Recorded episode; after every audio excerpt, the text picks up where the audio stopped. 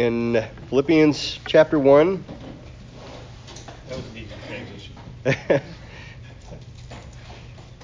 I appreciate Brother Chris, man. uh, all right, Philippians chapter 1 and verse 1. Paul and Timotheus, the servants of Jesus Christ, to all the saints in Christ Jesus which are at Philippi, with the bishops and deacons, grace be unto you and peace from God our Father and from the Lord Jesus Christ. I thank my God upon every remembrance of you, always in every prayer of mine for you all, making request with joy for your fellowship in the gospel from the first day until now, being confident of this very thing, that he which hath begun a good work in you will perform it unto the day of Jesus Christ.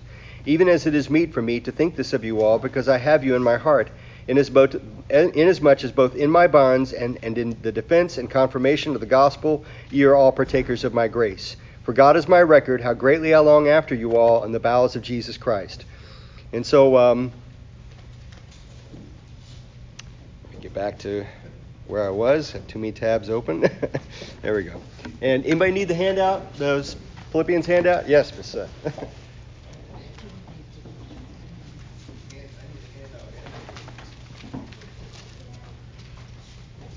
the Philippians handout, Brother Bob. Philippians. Yeah. Where's Philippians again? No, it's, it's, it's Ephesians 7. yeah. The seventh chapter of Ephesians. All right. So on page, uh, well, I think we finished up page one last week. Yeah, okay, so we're still in number one, which is salutation and greeting, but we're on letter C. So we've moved on, Brother Carl, Miss Pat, from Ephesians. Yay!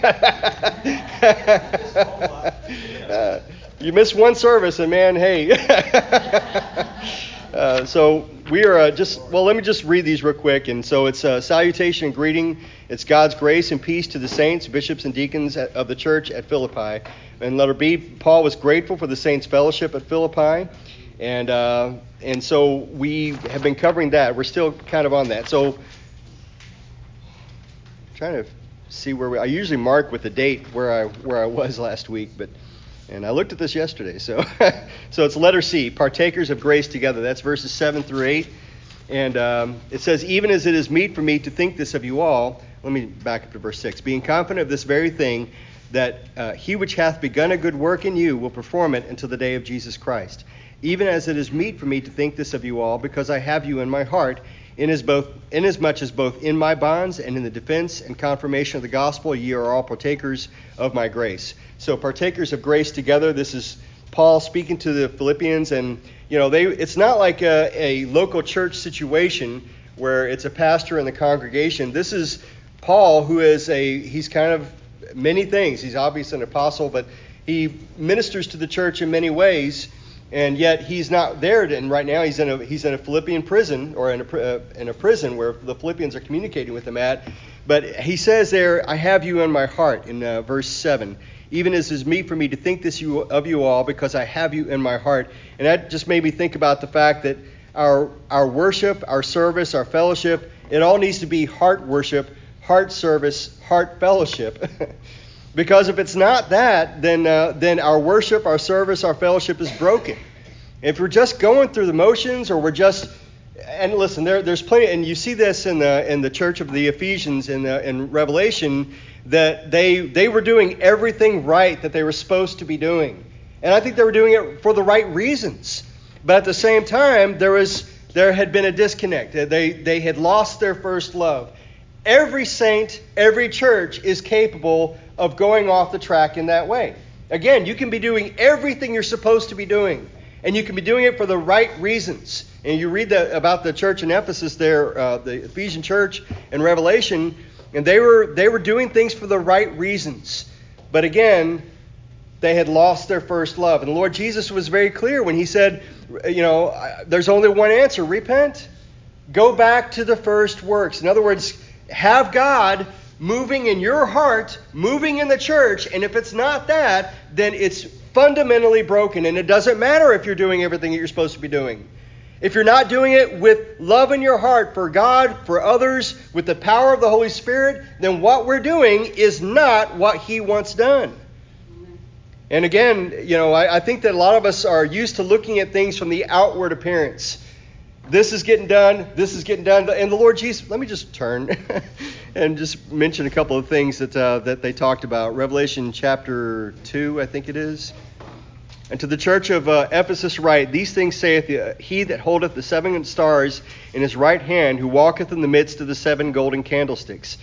I know thy works, and thy labor, and thy patience, and how thou canst not bear them which are evil, and thou hast tried them which say they are apostles and are not, and hast found them liars, and hast borne and hast patience for my name's sake, hast labored and hast not fainted. Nevertheless, I have somewhat against thee, because thou hast left thy first love.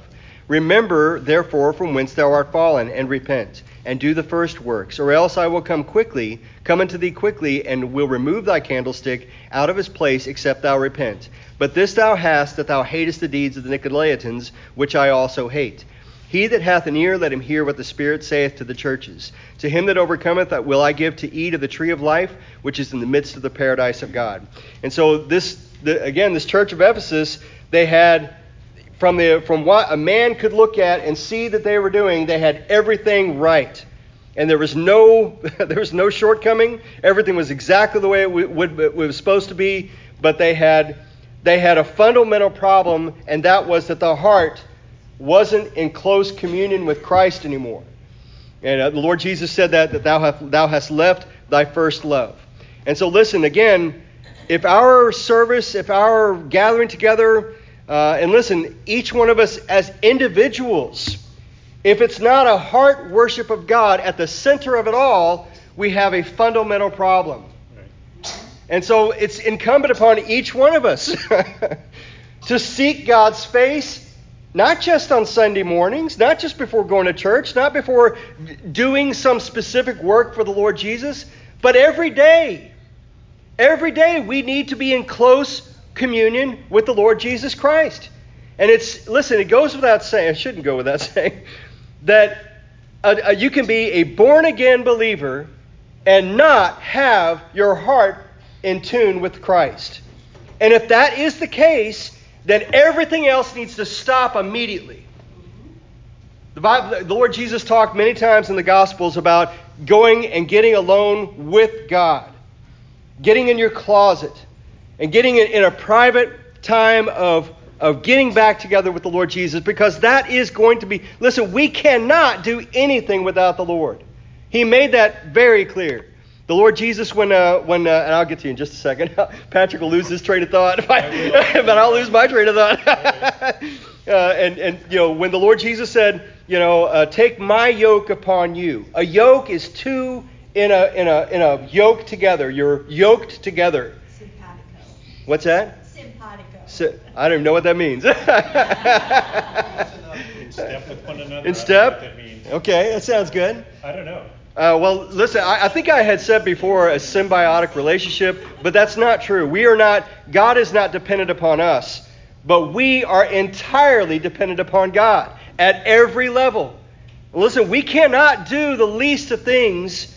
We, we can't even worship in, on our own, in our own prayer closet or what. We can't do anything except God should help us. Left to ourselves, we are still sinful people. you know, the, the Holy Spirit, thank God that at salvation, the Holy Spirit comes in and never leaves. Now, you, the Bible is very clear, you can quench the Spirit. But that sealing that happens when we're saved, it never is broken. We're never out of His hands. But we can quench the Holy Spirit. And so that, that's something, that I think the, the church of Ephesus, you could say they were at the very beginning of the problem. They were at the very, that, that very point at which they had started going off track. And the Lord Jesus says, repent, go back. and that's the answer. Brother Patrick, you're going to say something. You were saying it's incumbent upon all of us, and I don't remember what you said after that, basically to have that hard relationship. Right. Okay, but that's interesting that he says in here, ye are all partakers of my grace. Yeah.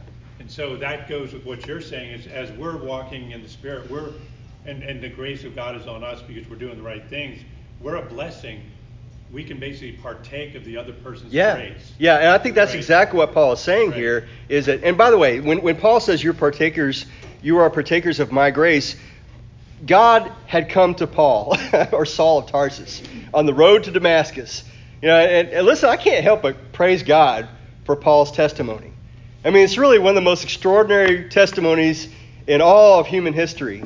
You know, this man who was, you know, and I heard I heard some preaching about this this week where they were saying that the you know the the, the, the persecution had come to the church in the book of Acts and they they scattered but they went everywhere preaching the word so that that persecution actually enabled them to obey God and so they went everywhere preaching the word but Saul was not content He's a, he goes to the chief priests of the Pharisees and he says, Listen, I've heard some of these guys down in Damascus. Give me some guys and I'm going to go hunt them down and bring them back and either throw them in jail or whatever they were going to do. So the fact that the, that, that the Christian witness had diminished in Jerusalem was not good enough for Saul. And he's like, I'm going to go out on the road and I'm going to find these guys and I'm going to bring them back and throw them in or whatever. And so there Saul is on the road to Damascus and the Lord Jesus meets him there. And he appears to him in a light that's, that's greater than the sun. They all get knocked off their horses. And, you know, Saul says, you know, uh, let's go ahead and turn there before I mess it up. Uh, one thing I can do is I can misquote a verse. I think it's Acts chapter 9. Okay, yeah, this is great stuff. Acts, chapter 9, verse 1. And Saul, yet breathing out threatenings and slaughter, threatenings and slaughter against the disciples of the Lord, went into the high priest and desired of him letters to Damascus, to the synagogues, that if he found any of this way, whether they were men or women, he might bring them bound into Jerusalem. And as he journeyed, he came near Damascus, and suddenly there shined round about him a light from heaven. And he fell to the earth, and heard a voice saying unto him, Saul, Saul, why persecutest thou me? And he said, Who art thou, Lord? And the Lord said, I am Jesus whom thou persecutest. It is hard for thee to kick against the pricks. And he, trembling and astonished, said, Lord, what wilt thou have me to do? And the Lord said unto him, Arise, go into the city, and it shall be told thee what thou must do. And the Lord, and the Lord Jesus appears to a man who is hunting people who believe in him. And I, I thank God for what the Lord Jesus says to him Saul, Saul, why persecutest thou me? You know, if I was going to appear to Saul, and I, if I was God, and I was going to appear to him, I would say, What do you think you're doing? but what he says is, Why are you persecuting me? The Lord Jesus represents that he, they, he comes and, and comes to a man who's hunting Christians and he says, You are persecuting me. Remember, the Lord Jesus said uh, when He said, when you've, when you've done unto the least of these, you've done also unto me. Now He's talking about ministering to them, helping them, giving them a coat when they're cold, rescuing them, giving them help. And here He's saying that when Saul of Tarsus is persecuting the church, he is persecuting the Lord Jesus himself, and Jesus is revealing to Saul on the road to Tarsus that the Jesus who he is hunting is actually God. That the story of Jesus dying on the cross to save mankind and rising again was the story of God becoming a man and walking on the face of the earth and laying that life down and rising again in victory over hell, death, and the grave. Saul is finding out in that instant in time it's all true. And he has been hunting anybody who has espoused this as being true and threatened him, this breathing out threatenings and slaughter. He is an enemy of the church. And he is an enemy of the Lord Jesus Christ. And the Lord Jesus appears to him and says, You are persecuting me. Look how quickly he acknowledged. He said, Who are who are Yes. And that's very much part of this story. Right. And he said, Who art thou, Lord? And he said, and the Lord said, I am Jesus whom thou persecutest. And look at this. This is the other thing that's exciting about this. He's saying, It is hard for thee to kick against the pricks. When Saul is persecuting the church, he is actually persecuting himself. And the Bible talks about this, I think it's in Titus or Thessalonians, where he says, those, who those That's exactly it. They who oppose themselves.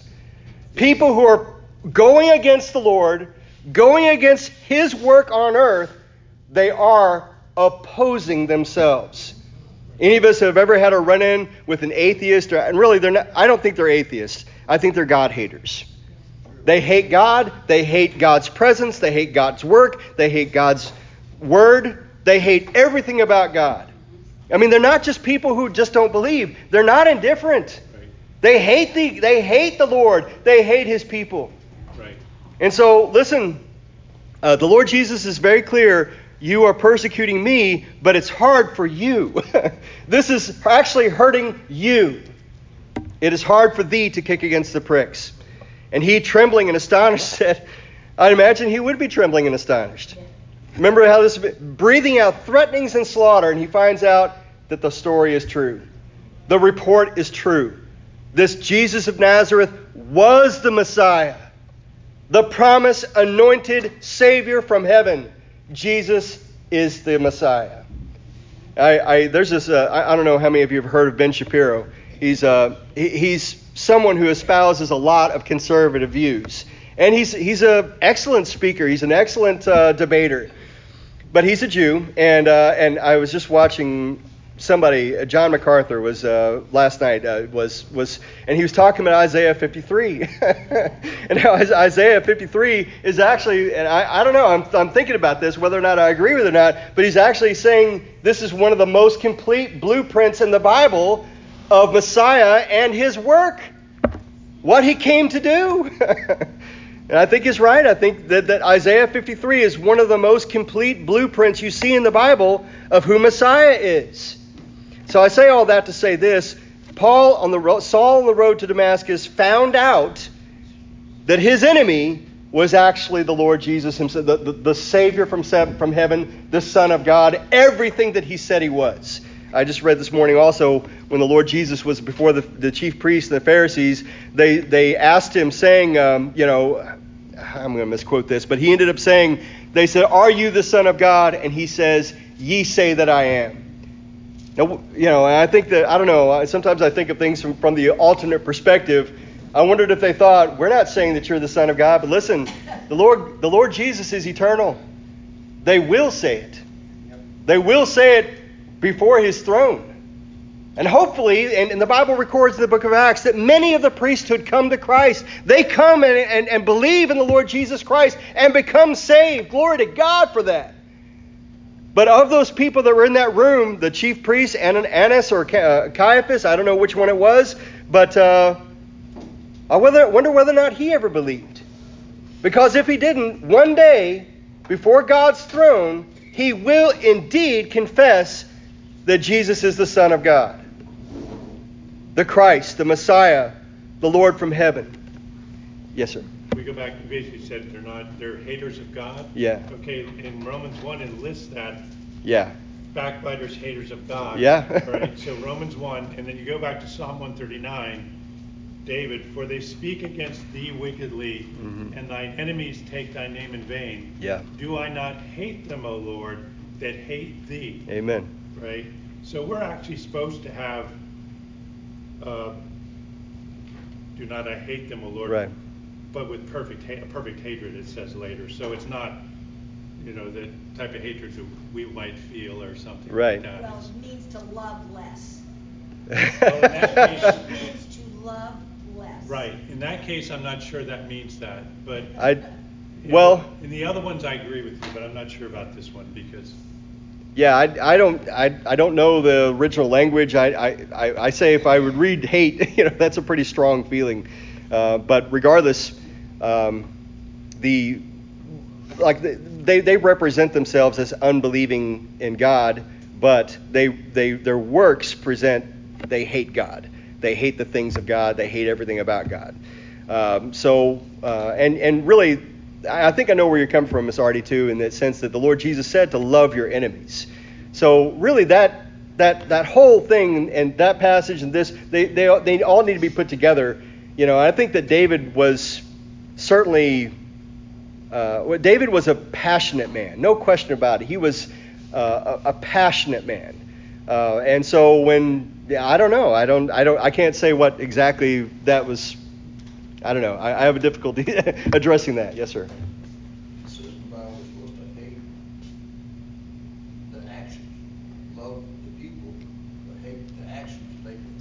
Well, I, guess here's here's part of the reason why I pause because Esau, the Bible says, Jacob have I loved, Esau have I hated. Now I think that again, and that's this is why you put the whole thing together. I think that the Lord would have saved Esau. I think he would have loved and saved Esau. But listen, Esau rep- represented the flesh. He, he did not represent anything about, you know, from a spirit, spiritual perspective, he represented the flesh.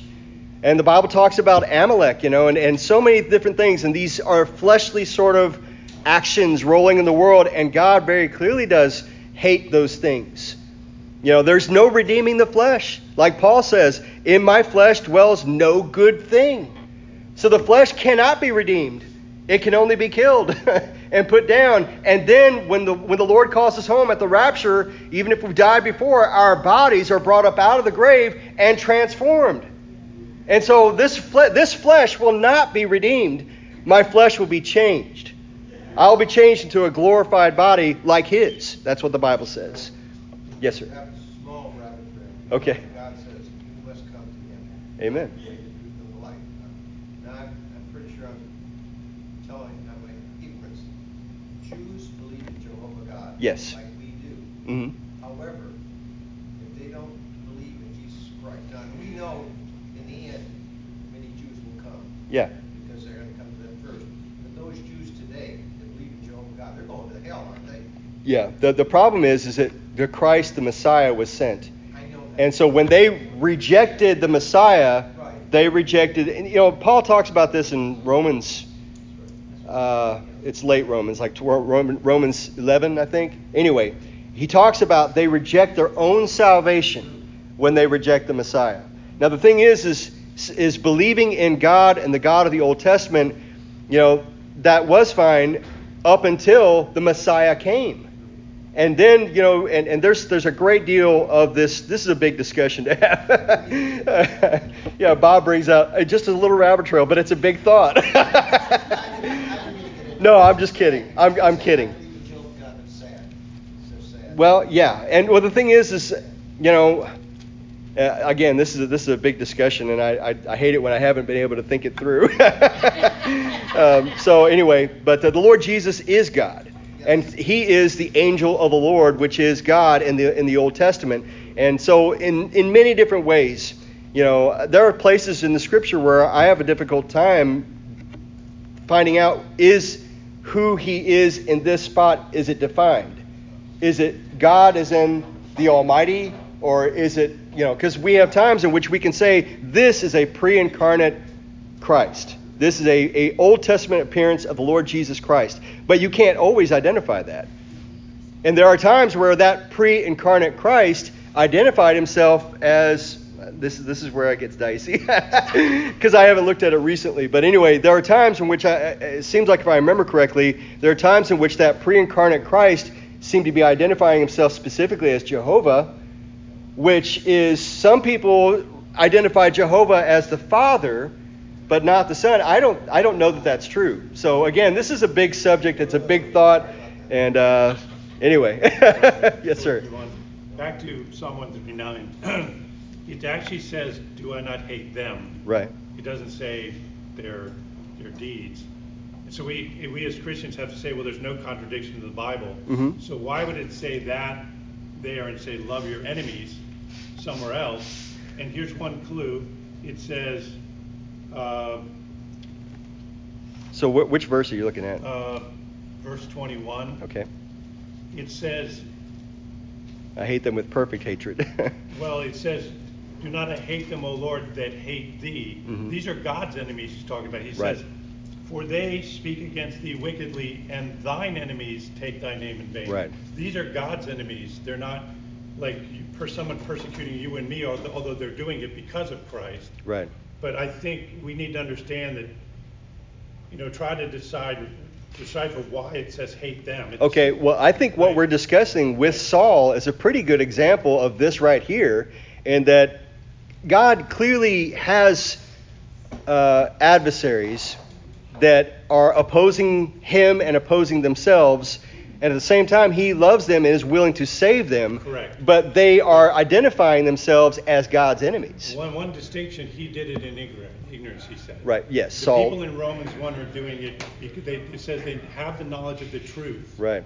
So I think that's what this is talking about. People who have rejected God And basically, Right. it says he gives them over to a reprobate mind, meaning that means rejected without hope of Right. salvation. This is why you have to put this piece with this piece with this piece. Right, like in, exactly. in Peter, he says he is not willing that any should perish, Right. but that all should come to repentance. But there are people that, like Saul was before he met Christ, he was with the enemy. He was the enemy. Right. And so, you know, very clearly, there's no way that he can define himself in any other way. And, and Paul talks about how he was the enemy of the, of the church of Christ.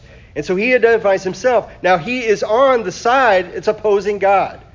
And so, and, and I think, I, again, I have to be careful how I talk about this because, you know, I listen. I agree that Paul uses or David uses strong language in this. Do not I hate them with, per, uh, O Lord, that hate thee, and, and, and am I not grieved with those that rise up against thee? I hate them with perfect hatred. I count them mine enemies. Search me, O God, know my heart. Try me and know my thoughts, and see if there be any wicked way in me, and lead me in the way everlasting.